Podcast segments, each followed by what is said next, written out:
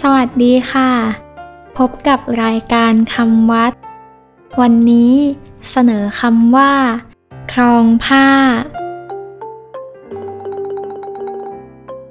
คำว่าคลองผ้า สะกดด้วย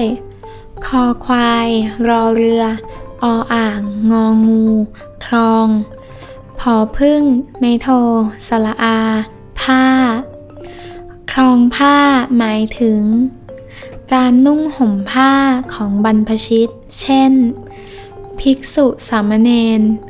เรียกอีกอย่างหนึ่งว่า คลองจีวร การคลองผ้าของภิกษุสามเณร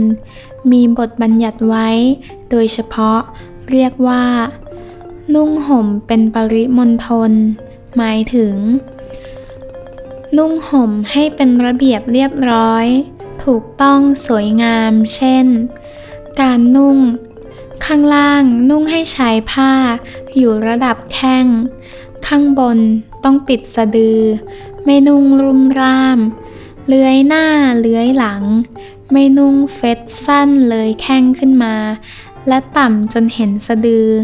ไม่นุ่งแบบชาวบ้าน เป็นต้นคลองผ้า